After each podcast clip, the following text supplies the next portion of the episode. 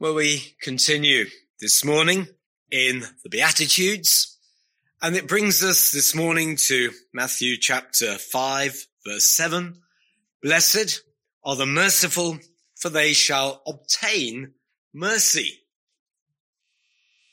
We saw last time that hungering and thirsting after righteousness is a very broad desire and it includes our need of justification. God should no longer hold us accountable for our iniquities, but on account of his son and his righteousness, account us righteous and declare us to be such and to give us the spirit of adoption and seal us with the spirit and confirm the reality of our new position that we have in Christ Jesus. Yes. And then beyond that and really flowing out of that having this knowledge, and the power of it, and having the Holy Spirit and His power within, and the quickening power of understanding the Word of God, and now having a desire to obey it, well, we want ultimately actually to be Christ-like. We want to be Christ-like. Not in the respect of how some interpret that, that we should therefore all be performing signs and wonders. We're wanting something deeper than that. We want to be like him in his attitude, in his responses, in his love for God, and his love for his neighbor.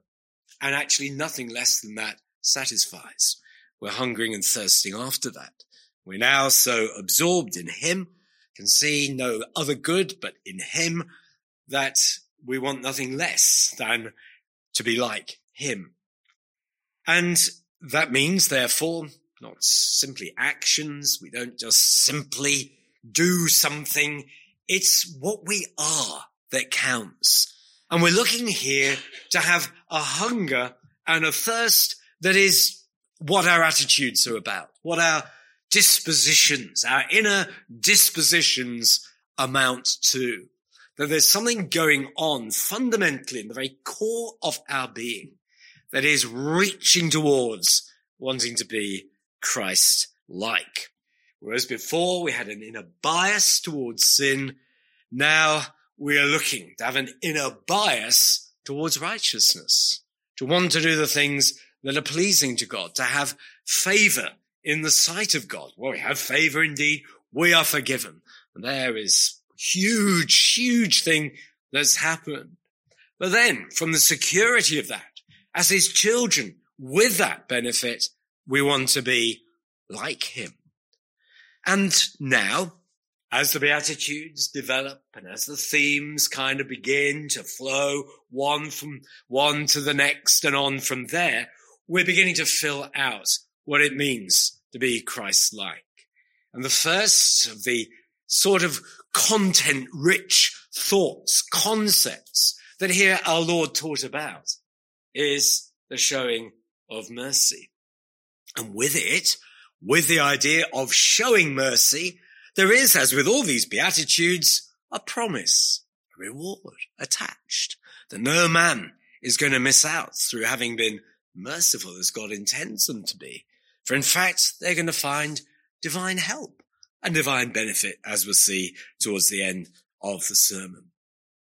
And then my first heading is this. This is God's character. Mercy. This is God's character. And because we are saying that, we will of course therefore obviously necessarily be saying it of the Lord Jesus Christ. That there is no kind of uh, distinction to be made in the Godhead as though, well, Christ is merciful. I'm not so sure about the Father. No, each member, we include the Holy Spirit, each person, the Godhead, equally merciful. And we see this writ large throughout scripture. We'll quote a few in a minute. This is intrinsic to God's character to show mercy. And it links up with other words that have part of this sort of family of words, each slightly different, bringing out some other aspects of God's dealings with us, his treatment of us. Words like grace, words like pity, words like compassion, words like love. Words like goodness, the goodness of God. And if we then just step back from those words and just try to hold before us mercy, word mercy, as we, we would have it in English, well, we are seeing here that when we're merciful, when God is merciful, it means that we are not giving to people what really they deserve by the law. They've committed an offense. It's a noted offense. It is true. It's on the record. It's not a matter of dispute. But though by law one might be able to exact a punishment, then the person showing mercy steps back from that and doesn't do that. Willingly, very expressly, very deliberately, with open eyes, refuses to implement punishment that they are entitled to implement, but instead withholds that and instead meets the offender with kindness and warmth. It's a warm mercy. Some people might show mercy, but comes over a bit cold, and a little unfeeling, but not with God. And it's not as if he turns a blind eye to what's been done that is wrong, as though he kind of brushes over the offense as though it was nothing. No, the offense was something and needs something to be done about the offense. But the offender, here before God, it's us, isn't it? God says, but no, the offender is not going to have to pay what they deserve here. I am going to do something to ensure that I show them mercy, that I am able to refrain from implementing what I could impose. And I step back from that willingly and deliberately and without having the law fall to the ground. No, the law will be upheld. There will be a payment for all those offenses. Mercy is not a blindness, not a, a kind of, oh, it was nothing. No, it wasn't nothing. These offenses against God were a lot, and there's something that has to be done about them. But the transgressor is enabled to walk away from that situation to now be in a relationship with God where they have received mercy. Well, it's there in the scriptures, in the Old Testament. It's not as if God suddenly discovered how to be merciful with the coming of Christ. It's everywhere in the scriptures. Just a few to illustrate that in uh, Exodus chapter 34, in verse 6. Very, very important verses these in grounding our understanding about the character of God, the revelation given to Moses as the Lord passed by him proclaiming, the Lord, the Lord God, merciful and gracious, long suffering and abounding in goodness and truth, keeping mercy for thousands, forgiving iniquity and transgression and sin. Though we could read on, by no means clearing the guilty. Right. The guilty have to have payment given. There has to be a reckoning. But of course, we know where that's going to be leading us. Or say Psalm 145, and there in verse 9. Psalm 145 verse 9. About the Lord. Well, we could read in verse 8. Gracious and full of compassion, slow to anger, and great in mercy. The Lord is good to all, and his tender mercies are over all his works. All those words, in the Hebrew aren't they there, but they come to us in the English. There's grace. He's gracious, full of compassion, slow to anger, great in mercy. The mercy is not uh, a kind of very, very slow to give it, very just a little bit of mercy and not given with much warmth and not much affection behind it. No, this is great. And it's called tender mercies. Tender mercies. Oh, there's something so warm, so gentle about how he administers this. And it's over all his works, everywhere, everywhere you look, over mankind, over nature, over all the aspects of his relationship with humankind and how he has treated us. Tender mercies over all his works. And then the reading that we had um, earlier from the Old Testament in Micah chapter 7 And verse 18. Here's the question, isn't it? That uh, the, the prophet is given to ask, who is a God like you? Pardoning iniquity and passing over the transgression of the remnant of his heritage. He does not retain his anger forever because he delights in mercy. Delights in mercy. That it comes so, why, so instinctively from him that there's no reservation in it. There's no holding back in it and what he will express to these transgressors, those iniquities and transgressions he's passed over.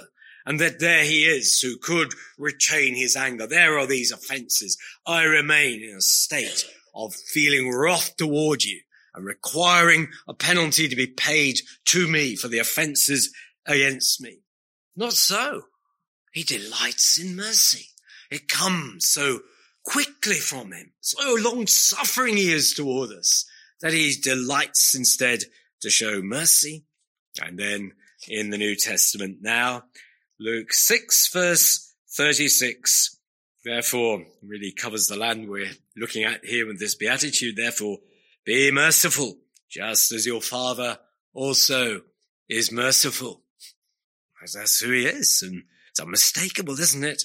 And it's unmistakable and all the more when we see it being so clearly, so visibly worked out in the person of the Lord Jesus Christ. Here, there we see oh, tender mercies over all God's works. And here in the works of his son, in him coming into the world, in him being in the world, there we see tender mercies. There we see God is merciful indeed. How do we know this? Well, we can see the cross, can't we? Very, very evidently there we are being shown firstly that God is not going to acquit the guilty, that he is not going to refrain from having the law and its demands withheld entirely, as though he wasn't really serious about the law anyway, just threatened it. Well, I wasn't really going to do it ever, was I? No, he shows us, I am going to do it. And all who refuse what I give will face the penalty. But look, there is my son upon the cross. If you want to know how seriously I treat sin, look at him. What he's having to experience.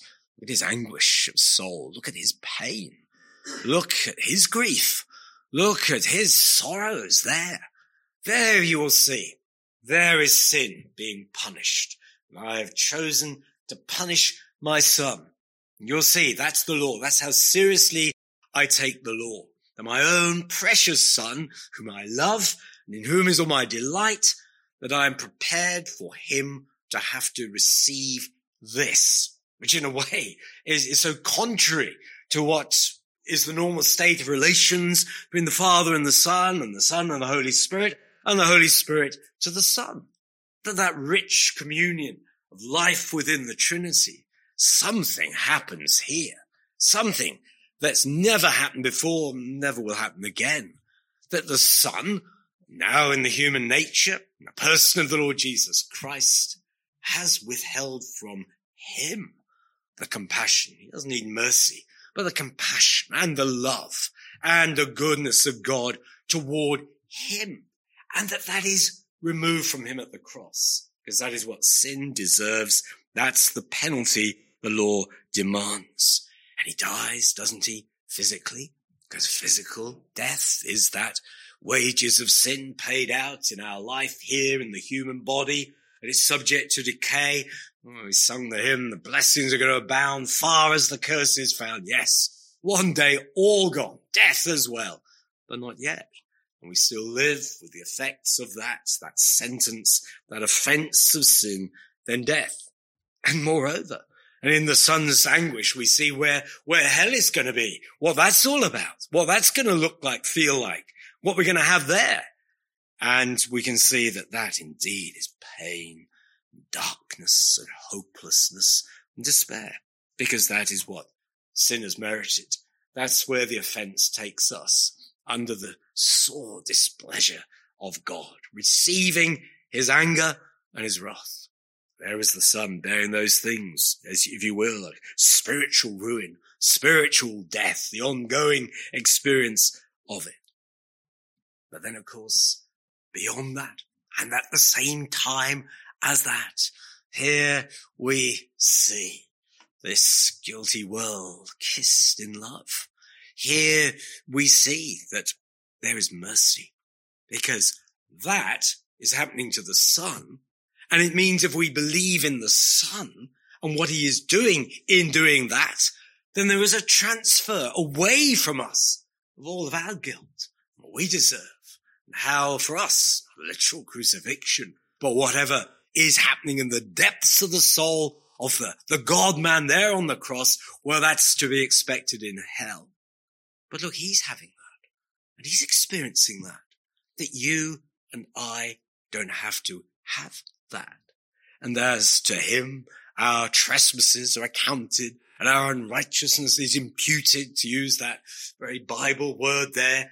Then in return, flowing to us is imputed all the perfections of Christ and all of the power of that blood to forgive sin, to answer for us. There is a death, the death of Christ.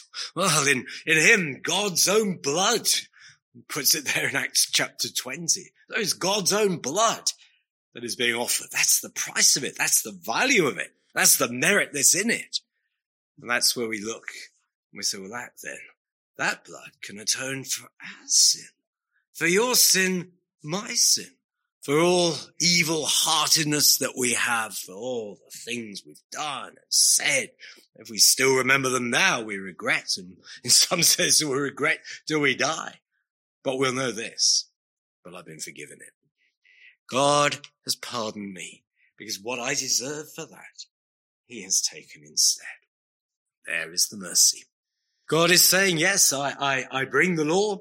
What the law demands, my son will receive. Yes, I'm going to show mercy and I'm not going to hold you accountable for it. I'm not going to punish you for it. I'll punish him instead. And there is everything tidy, correct. The law is honored and God who delights in showing mercy shows us how much he delights in it that he did not spare his own son, but gave him up freely for us all. So there we see it. And as uh, God is the one who has been wronged, well, God, as it were, deals with that wrong within himself by his son bearing that wrong. God himself bearing the wrong that was done against God. What a wonder that that is. And we can see that mercy required Christmas, didn't it? It had to happen. he had to be born. He had to be born in the flesh. He had to be one with us in that respect.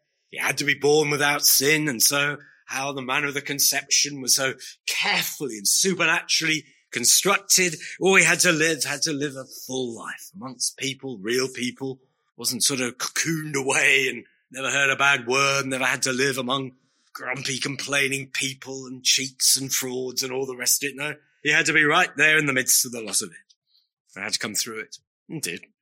And then had to take all of the glory to the cross and have it nailed there on our behalf. And he has rise from the dead so we can see and know that truly indeed this is the son of God and he has to ascend because that, that's the reward for his work and service, for his humbling of himself, for bearing sin. That, that is the promise. And so he goes with our human nature, still intact, though glorified, and he's now set at the right hand of God on high. And it was God's mercy that you and I should hear this and believe it. That this should happen, that our eyes should be opened. Well, how many of us are here this morning? How many people in this community? Fair few people we spoke in the hearing of in Belper yesterday. Well, they're not here, are they? But you are, and I am. And somewhere in that, there's been mercy. The Spirit has given you and me life and given us eyes to see that you can be bringing such jewels to people holding forth life to people. No, thank you. I'm all right. no. Quite a few definite no's yesterday. Don't want that. Well, choose death. That's what they're doing, isn't it? Choose death then. Uh, what more can we tell you? What more can we offer you? This is the most astonishing thing that there is. And we would agree with Peter's uh, statement at the beginning of his first letter, chapter one, first Peter verses three to five. Blessed be the God and Father of our Lord Jesus Christ, who according to his abundant mercy has begotten us again to a living hope through the resurrection of Jesus Christ from the dead to an inheritance incorruptible and undefiled and that does not fade away, reserved in heaven for you who are kept by the power of God through faith for salvation, ready to be revealed in the last time. And he goes on, in this you greatly rejoice. Uh, that, that's it. You greatly rejoice in this. Hope, hope you are this morning. I hope I am greatly rejoicing, notwithstanding the, the gloom in the world and all the news that there is, that we're greatly rejoicing because we know this. We've seen this. We understood this because he's shown us this. That's what we receive. Mercy. That God acquits us and God pardons us and God covers over our transgressions. We've got hope. Well, that there's got none. I can tell you that. Nothing. We've got hope. We look beyond the rising costs of living. We look beyond troubles that we have, the cold houses perhaps we're all sitting in at the moment. We look beyond it and we see something far greater. We're going to heaven, aren't we? That's what it tells us here. Uh, all this is reserved in heaven for you. Kept there. It's all safe. It's all secure because you're going to be kept by the power of God anyway notwithstanding, when we wobble, when we're all at sea spiritually, well, God is still hemming us in. He's still got his hand upon us. And we come back the next Sunday. I don't know what kind of a week you've had, where you've been, what it's been like. Well, here you are. You're back and you want to be back and you want to worship God because God is keeping you. He's keeping me by the power of God and all that hope, all that joy, all that life is because of his mercy. Well, interesting, isn't it? That in a sense it only becomes operative as mercy if people recognize it as such. Oh, they are being shown mercy, aren't they? The people here day by day. In a sense, God sending us out to preach the word in Belper yesterday was mercy. that was mercy. But I can tell you this, that was mercy rejected and spurned. Who stopped? Who listened? Who cared? That was mercy that was spurned. Oh, each time the sun rises and people do not give thanks to God, His mercy spurned. Each time the rain is falling upon the heads of the, well, the righteous, the unrighteous. And the unrighteous don't think there's any, anything to be had from this. Just grumble about the weather probably. Well, actually it was mercy. Mercy that the rain falls at all. Mercy that the sun shines at all. Mercy that we have air to breathe. Mercy that we've got food to enjoy, which we hope to do together in a little while there. But we will give thanks. We will give thanks for those things. The world won't. And that's mercy that is being spurned because it's not in the hearts of people to ask for mercy because they do not think they actually need mercy. They think they're okay. And they think they're actually in many ways a bit superior to the Bible. And if they could meet with God, they'd have a few things they want to say to him. Well, they will have a few things to say to him, but they won't be the things they were expecting to say to him. So mercy spurned is a reprieve. God doesn't judge. That's a reprieve. That's long suffering. That is still extending mercy, calling upon people, recognize that you're getting actually something which I could withhold from you. You do not deserve it, but I'm giving it to you. And one day, of course, mercy spurned will earn a judgment. And the more mercy that's been spurned, the greater the judgment. And so for our nation, sadly, fact is, which has been in the past steeped in the Bible, steeped in Christian heritage, where you can go and town halls you might look at was might still have a plinth with, with a Bible verse or something like that there. Still some remnant of it. But we spurned it. And mercy spurned earns judgment the worse, both in this life and, and in the next. Poor nations that haven't heard of Christ, places where it's hard to be able to hear of him. And where those people, when they do hear of him, discard Islam like that. They've heard mercy. Well, Allah is not that. He's not, he's not the same God. God of the Bible and Allah, not the same thing. Despite what some people say, not the same thing. No mercy in Allah. I can tell you that but there isn't this God.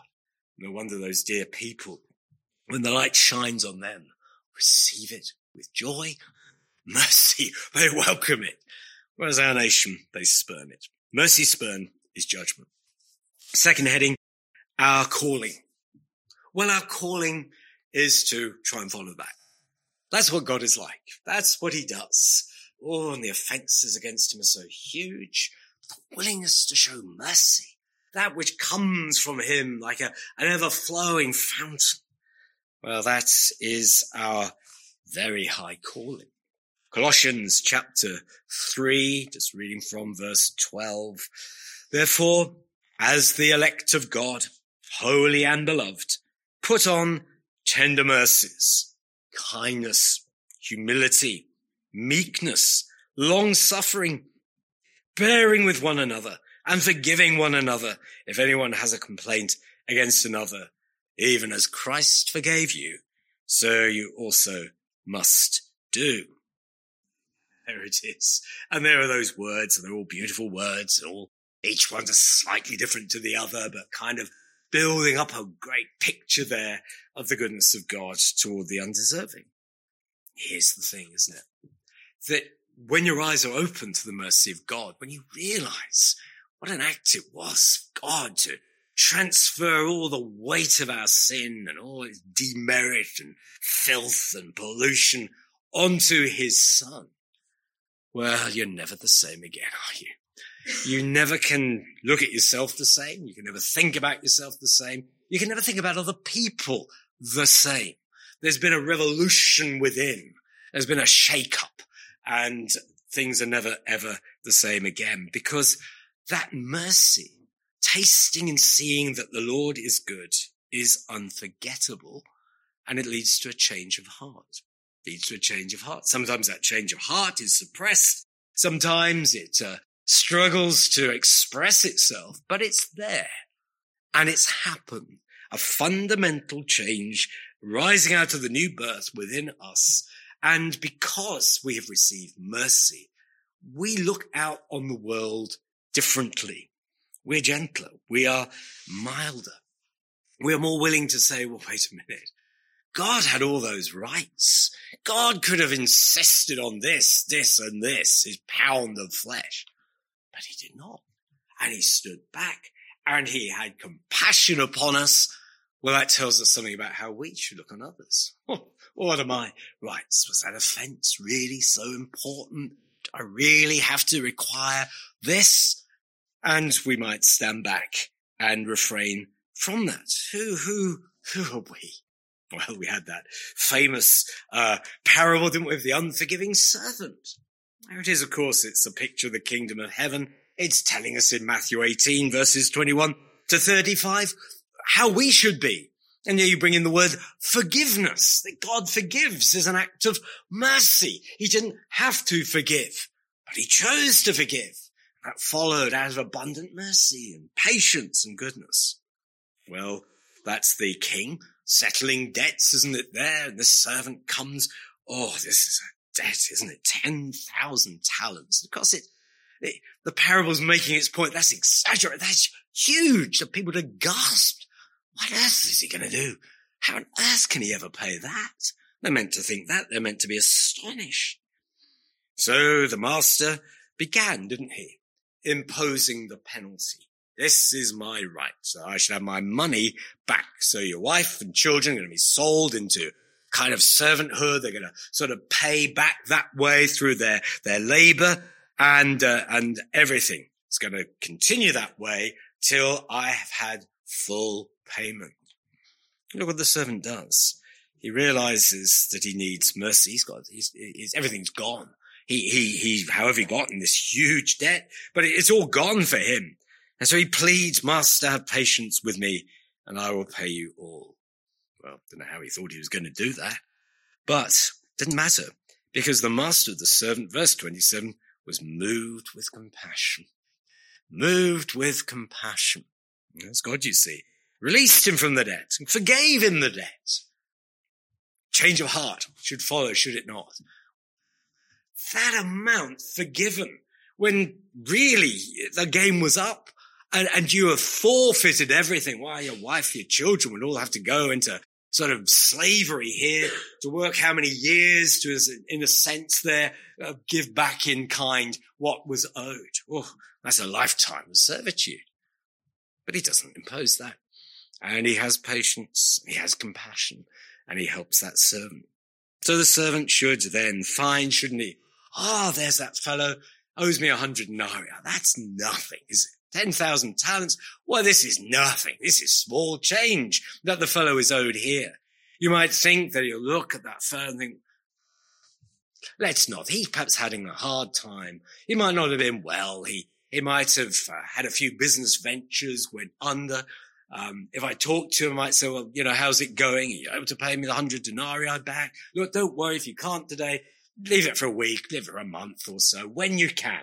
Well, he could have spoken like that. He could have kind of looked for his hundred denarii, but kind of done it in a way that was sort of gentler and milder. Well, instead, it isn't the Lord Jesus, the master storyteller, how he sets up the story, doesn't he just? So what does the fellow do? Well, he sees this man he found. And it sounds as if he's looking for him, doesn't it?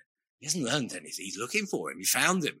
He's kind of came away from the, the king, from the master, that debt, you know, he should have been reeling this compassion. It should have just have melted him. No, no, no. He's looking for this other fellow servant who owed him this small amount. What is he? He laid hands on him. he didn't just sort of say, oh, you know, can you pay that back sometime there? You, you remember you owe me that? Oh, yeah, I do. Oh, sorry, I'd forgotten more. No, no, he laid hands on him and took him by the throat. You know, you see the, the, how the Lord just sort of generates, doesn't he? This scenario grabbed him by the throat. so I want my money back. That's, that's the whole way of it.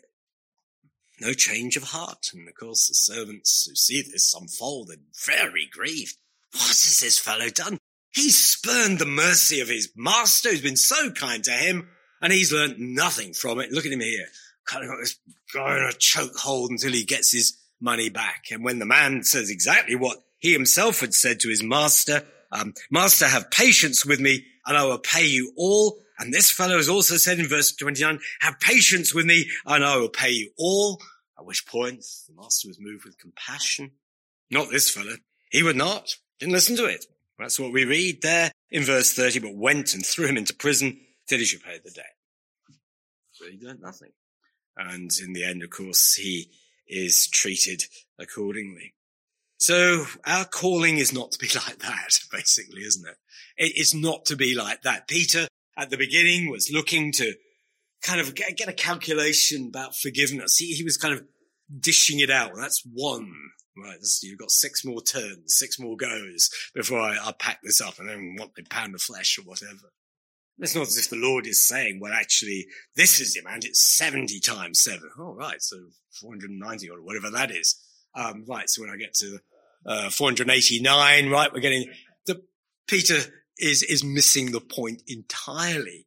And there's something different. There's going to be a change of heart that just changes the whole nature and the whole feel of what forgiving is and showing mercy, what it looks like. And that there's something happened in us that just leaves us there, just kind of willing to overlook small things and trivial things. A 100 denarii. Oh, oh, let's forget that, shall we? A preparedness that, uh, that is there. And that, friends, is our calling. Next heading, I better move on. Roadblocks to excelling in mercifulness. I should have said at the beginning, this is excelling in showing mercy. There's, there's the title. Well, the roadblocks to this. First of all, it may cost. It would cost that fellow a hundred denarii. Well, some people, that's fine, forget that. it's nothing. Other people think, no, it is something. I, oh, that rankles, that does. Because to show mercy, there is cost. Uh, you might have to write off time, you might have to write off money. And so in Deuteronomy chapter 15, yes, Deuteronomy chapter 15, there in verse 10, Hear what it says there. You shall surely give to him, somebody who, who owes, and your heart should not be grieved when you give to him, because for this thing the Lord your God will bless you in all your works and in all to which you put your hand. When, when you allow somebody something, when you, you give something there to the poor, don't begrudge it. Don't feel grieved about it as though you go round like a bear with a sore head there, a hundred denarii oh, I'm missing that. Well, I could have done with that. I could have done this. I could have done that. Well, that can be a roadblock. If, if the cost is always going to live with us, then it needs to change a heart. Something there needs to happen. It requires discipline. So if you've forgiven somebody, if you've shown mercy to somebody, that every time you see them, you don't suddenly feel, mm, you feel sort of darkened inside. You feel grieved with that person. No, that if they have, and here's a qualification, they recognize that you have actually shown them mercy, that is it. There's been a recognition of it. You see them again. That's fine. You're not sort of got a, got a cash sign over their head or I remember you, you I was kind to you, you know, some sort of reaction like that. So it requires discipline not to remember those things. It requires of us to be poor in spirit, my rights and me and enforcing all of that. Well, that's our culture, isn't it? It requires us sometimes to see people in a bigger picture. I sort of hinted at it. Right, this poor fellow owing a hundred denarii. He might have been out of work. He might have been sick, unable to work. He, he might have had his tools stolen or some calamity that had befallen him where there would be compassion and, and understanding. But uh, that doesn't come, does it? The fellow just lays hold of him, grabs him by the throat, doesn't say, you know, you've been all right. You haven't seen you around. You've owed me that money there. Is, is everything okay? No, that, that's not there. And sometimes then we have to see the bigger picture. But they're qualifications and we, well, really haven't got the time here because every situation kind of demands a, a nuanced response. Because mercy can be given, but it can be spurned. A person can think, well, no, actually, I was owed that. You, you owed me that, the hundred denarii. And, and they may sort of give reasons why or kind of assassinate your character or something like that to make you feel guilty about yourself so that you, oh, well, perhaps I won't require that. Or, or find some previous injury that they felt you had committed against them to try to kind of dissuade you from thinking of it as mercy, but actually they were the victim. You're an oppressor. and however the, the debt was incurred and 100 denarii owed, that actually you're the oppressor here. And that's, that's culture, isn't it? That's today.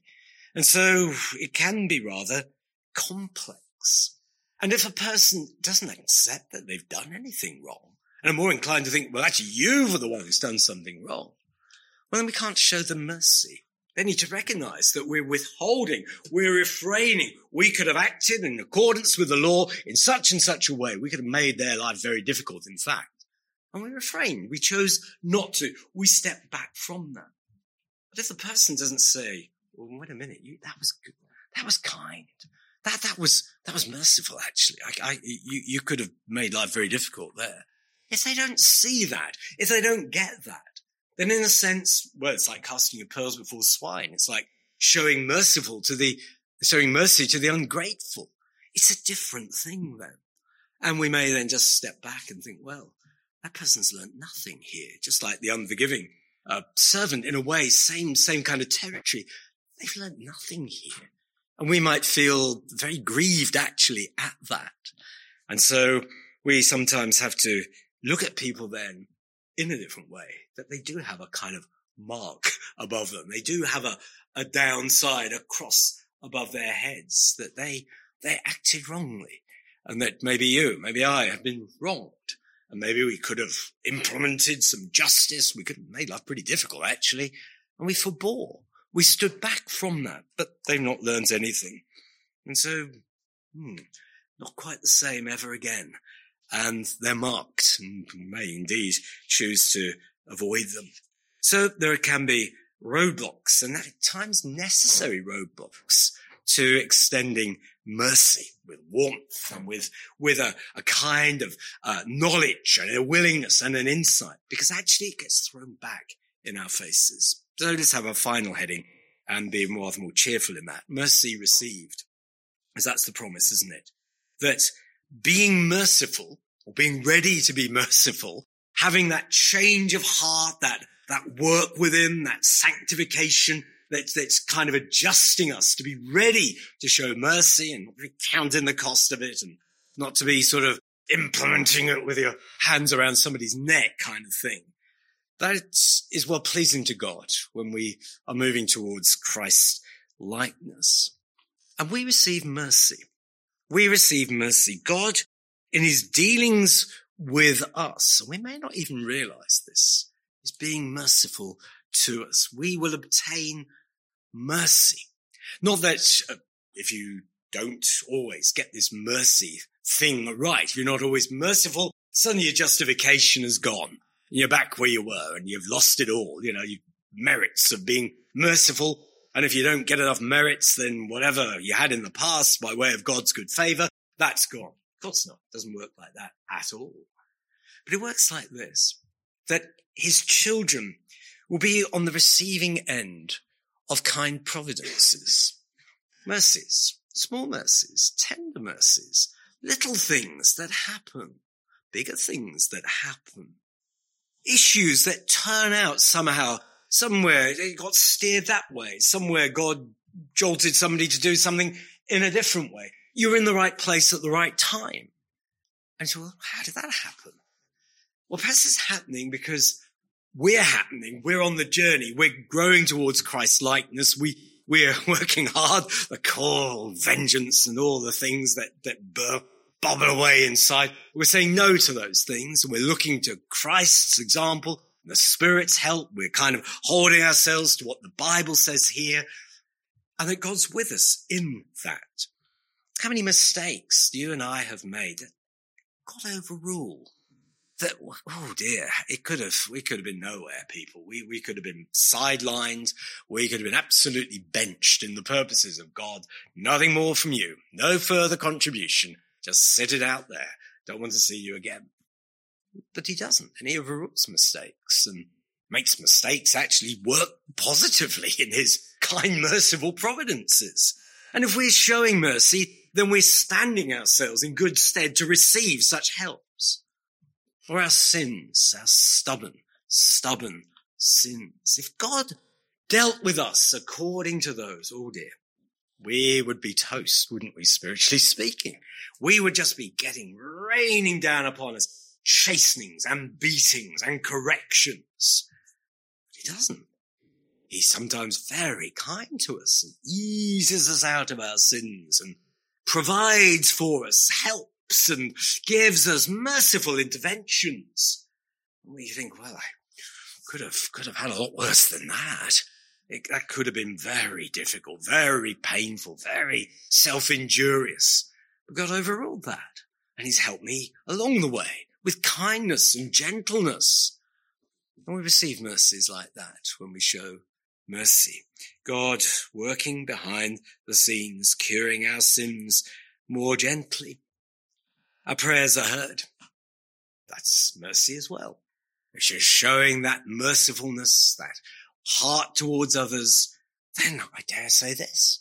God is more ready to hear our prayers. And when he hears our prayers, and often we're so ignorant in our prayers, we do not know what we're asking, but the Spirit is there helping in our infirmities. And God brings us help. Maybe assurance. Maybe you're enjoying assurance. That's a mercy. That's, that's a clearing away of doubt and unbelief, which lives in the sinful heart and comes in. Or maybe it's a bit more subdued. I about that in the early hymn, we're subduing those things. Grace, subduing them. And that again is mercy. And when we are aiming at in our own stumbling and imprecise way towards being merciful, then we're standing in a good place to receive from God helps undeserved kindnesses and extra help and gentler help. We could have earned a real thrashing, if you like, but we missed that. And God instead had a, a gentle way of dealing with us. Into that, fed into our soul, assurance. So we feel more comfortable about our place before Him. We feel heaven's a bit more real and, and our place in this world, this horrible, evil world, but we can see where we are and that we've got Christ with us and we're, we're actually protected by him and preserved by him. And then he'll help us through and he'll take us finally to glory. And that assurance, assurance of hope is perhaps just something of the gift of God's mercy to us. So we leave it there, excelling in showing mercy. Well, may God help you, help me, help us all to sometimes go well against the grain, where vengeance and desire for this kind of rises up. To be discerning, to distinguish between cases, to realize what mercy is, what it isn't, when it's being spurned, when it's being perhaps honored. May God give us those sorts of hearts that we may be pleasing to him and obtain mercy.